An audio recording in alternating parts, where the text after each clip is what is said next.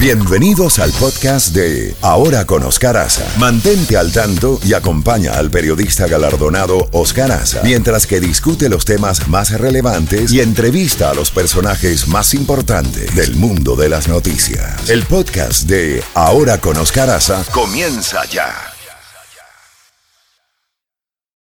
Bueno, Jacobo, buenos días. Bueno, te diré algunas noticias titulares. Se espera para hoy en la mañana el informe del FBI a los senadores, al comité, para determinar qué es lo que dice, qué es lo que hay y cuáles son los pasos a seguir por el Senado, el comité que lo llevaría al Pleno. Por otra parte, pues eh, aparece en el New York Times una información de que el actual presidente Trump, cuando era muy jovencito, ayudó a su padre o su padre lo ayudó a él a un esquema de evasión de impuestos por más de 400 y tantos millones de dólares. Y continúa pues el anuncio que se hizo ayer de que Mike Pompeo se va a reunir con Kim Jong-un este domingo en Pyongyang y va a una eh, un periplo por Corea del Sur y China y Japón. Bueno, nuevamente Oscar, un gran saludo a ti, Chefi, a Luis, al infatigable, y déjame decirte una vez más, un gran amigo al que conozco ya durante 13 años, se llama José Hernández, es venezolano, me estaba, estuvimos juntos ayer y me estaba diciendo que le encanta el programa, radio y televisión, y que admira muchísimo tus conocimientos de la música, dice que a él le encanta la música y dice que tú sabes más de música que muchos de los músicos y sobre todo los viernes de Bayonera que no se los falla. Así que José Hernández. Gracias, José Hernández. Gracias. Gracias por ese apoyo que nos dan nuestros seguidores, muchos de ellos venezolanos, dicho sea de paso. Don Oscar hemos visto tantas cosas en estos últimos días, meses. Yo diría desde que Donald Trump llegó al poder el 20 de enero del 2017, no hemos tenido un día normal. Siempre han habido noticias, han habido cosas, han habido esto y aquello. Recordemos que la semana pasada la doctora y psicóloga Christine Blasey Ford rindió testimonio bajo juramento ante el Comité Jurídico del Senado y el presidente Trump fue de los primeros en alabarla diciendo que la señora tenía mucha credibilidad. Bueno, eso le duró al presidente cuatro días. Ayer estuvo en Mississippi y yo no creía lo que estaba oyendo. Se puso a burlarse de cosas que ella había dado en su presentación o dicho en su presentación ante el Congreso. Eso cuatro días después de que él la había alabado y dicho que tenía mucha credibilidad. Y una vez más vimos lo que sucede en los mitines políticos del presidente Trump. Él sabe qué botones tocar y apretar y el público se levanta, chilla, eh, sopla, grita, vitorea, todo. Lo hace, lo hace cuando ataca a la prensa, lo hace cuando habla del muro, lo hace cuando critica a los inmigrantes indocumentados, lo hace cuando ataca a sus rivales políticos. Y bueno, y ahora, cuando se puso a a burlarse de las cosas de la doctora y psicóloga, el pueblo empezó a aplaudirlo en cantidades gigantescas, así que ya tiene un nuevo tema. Mientras tanto, Oscar, hemos venido oyendo en las últimas horas que el informe del FBI, que costó que se echara a andar esa investigación adicional, puede que esté lista para presentar su informe hoy. Tienen hasta el viernes y mucha gente está diciendo que como en tan poco tiempo ¿por qué no se toman los dos días que faltan o lo que sea? No sé, y no sé si esa versión es correcta o no, pero demasiados medios están hablando de fuentes fidedignas que ese informe puede salir hoy.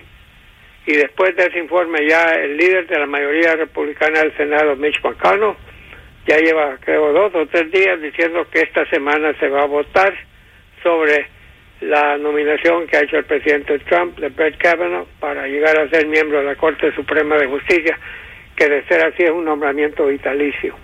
Sí, señor. También tenemos el viaje de Pompeo a Pyongyang.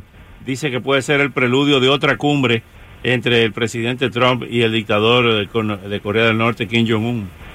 Bueno, hemos visto que las técnicas de Donald Trump, que muchos nos cuestionamos que si son buenas, que algunos algunas de ellas hasta las hemos criticado, parece que le funcionan. Mira, ya acaba de lograr el acuerdo con Canadá y México sobre las relaciones comerciales. Ya no va a ser el TLC, el Tratado de Libre Comercio, ahora se va a llamar el, el Tratado de Estados Unidos, México, Canadá.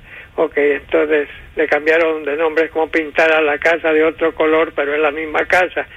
Se han logrado cambios sustanciales en, en ese acuerdo. Ahora él ha hecho con Corea del Norte lo que no había logrado presidente americano alguno. Pompeo se va a reunir el domingo con Pyongyang ya para planificar la segunda reunión cumbre entre Donald Trump y Kim Jong-un. Vemos ese ese pleito arancelario que se trae con China y con algunos países de la Unión Europea, puede que salgan ahí nuevas relaciones comerciales con China. El presidente tiene razón, China nos ha estado vendiendo mil cosas a cambio de, de 20 cosas que les vendemos nosotros a ellos. Creo que tiene razón en eso. Así que eh, durante la era de Donald Trump hemos visto de todo, Oscar. Ahora tenemos ese informe, el New York Times. Desde, desde que yo recuerde, creo que desde la época de Nixon, era un hecho que un candidato presidencial daba a conocer sus declaraciones juradas sobre el impuesto a la renta y informar sobre su capital. Pero con Donald Trump eso voló por la ventana. Por más que lo instaron, por más que le dijeron, no era obligatorio, pero tampoco había sido obligatorio para los otros presidentes a través de los años, pero él no ha dado esa información. Ahora el New York Times ha hecho una investigación muy profusa, de mucho tiempo de duración, y ahora han sacado varios resultados.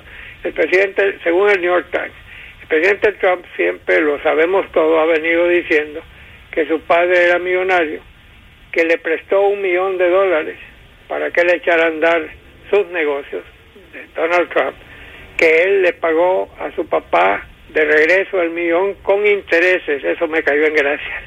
Y al mismo tiempo, pero el periódico informa que no fue un millón, que llegó a ser 413 millones en diferentes etapas. Recordemos que el presidente Trump no todo ha sido ganar, ganar, ganar. Tuvo varias empresas que fracasaron, entre ellas numerosos casinos, pero siempre estaba el papá al lado para ayudarle. Yo no veo nada de malo que un papá ayude a su hijo. Eso lo vemos todo y lo vemos todos los días.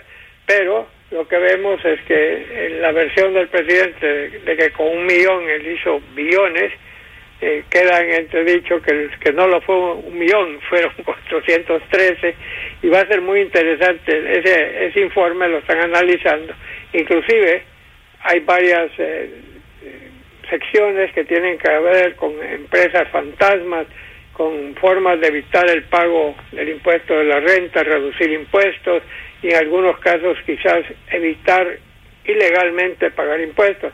Veremos qué sale de eso, pero nadie puede disputar el hecho que Donald Trump sí ha creado una fortuna. ¿Cómo lo consiguió? Si fue con un millón o 13 millones del papá. Te puedo dar un montón de casos, Oscar, que gente heredó dinero de sus padres y, y se fue a la bancarrota. Así es. Eh, Jacobo, hablando de, de, todo un poco antes que nos llegue el gatillo time, eh, hay una estrella eh, ascendente dentro del Partido Demócrata llamado eh, Jason Kander.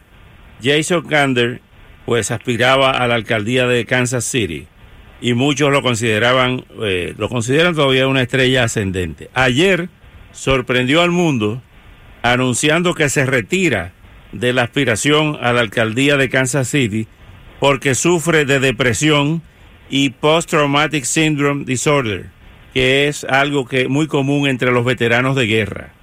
Pero ha aparecido ahora una serie de cifras que este es un tema que aparece esporádicamente, pero ahora en este caso, aprovechando la coyuntura noticiosa, resulta que en, en 20 o más veteranos se están suicidando al día en los Estados Unidos por el trauma, eh, eh, el desorden postraumático, el desorden el síndrome de desorden postraumático. Eh, y se habla de que 22% de los veteranos están en peligro de suicidarse. ¿Qué te parece? Es tremendo, Oscar. Y esta noticia de este joven, porque creo que él, estuvo en la guerra de Afganistán, Oscar, si no me equivoco, y tuvo una acción destacada. Tú no puedes ir a una guerra como esa, una guerra tan violenta, con tanta sangre y tanta cosa, y regresar a casa como que si nada hubiera pasado.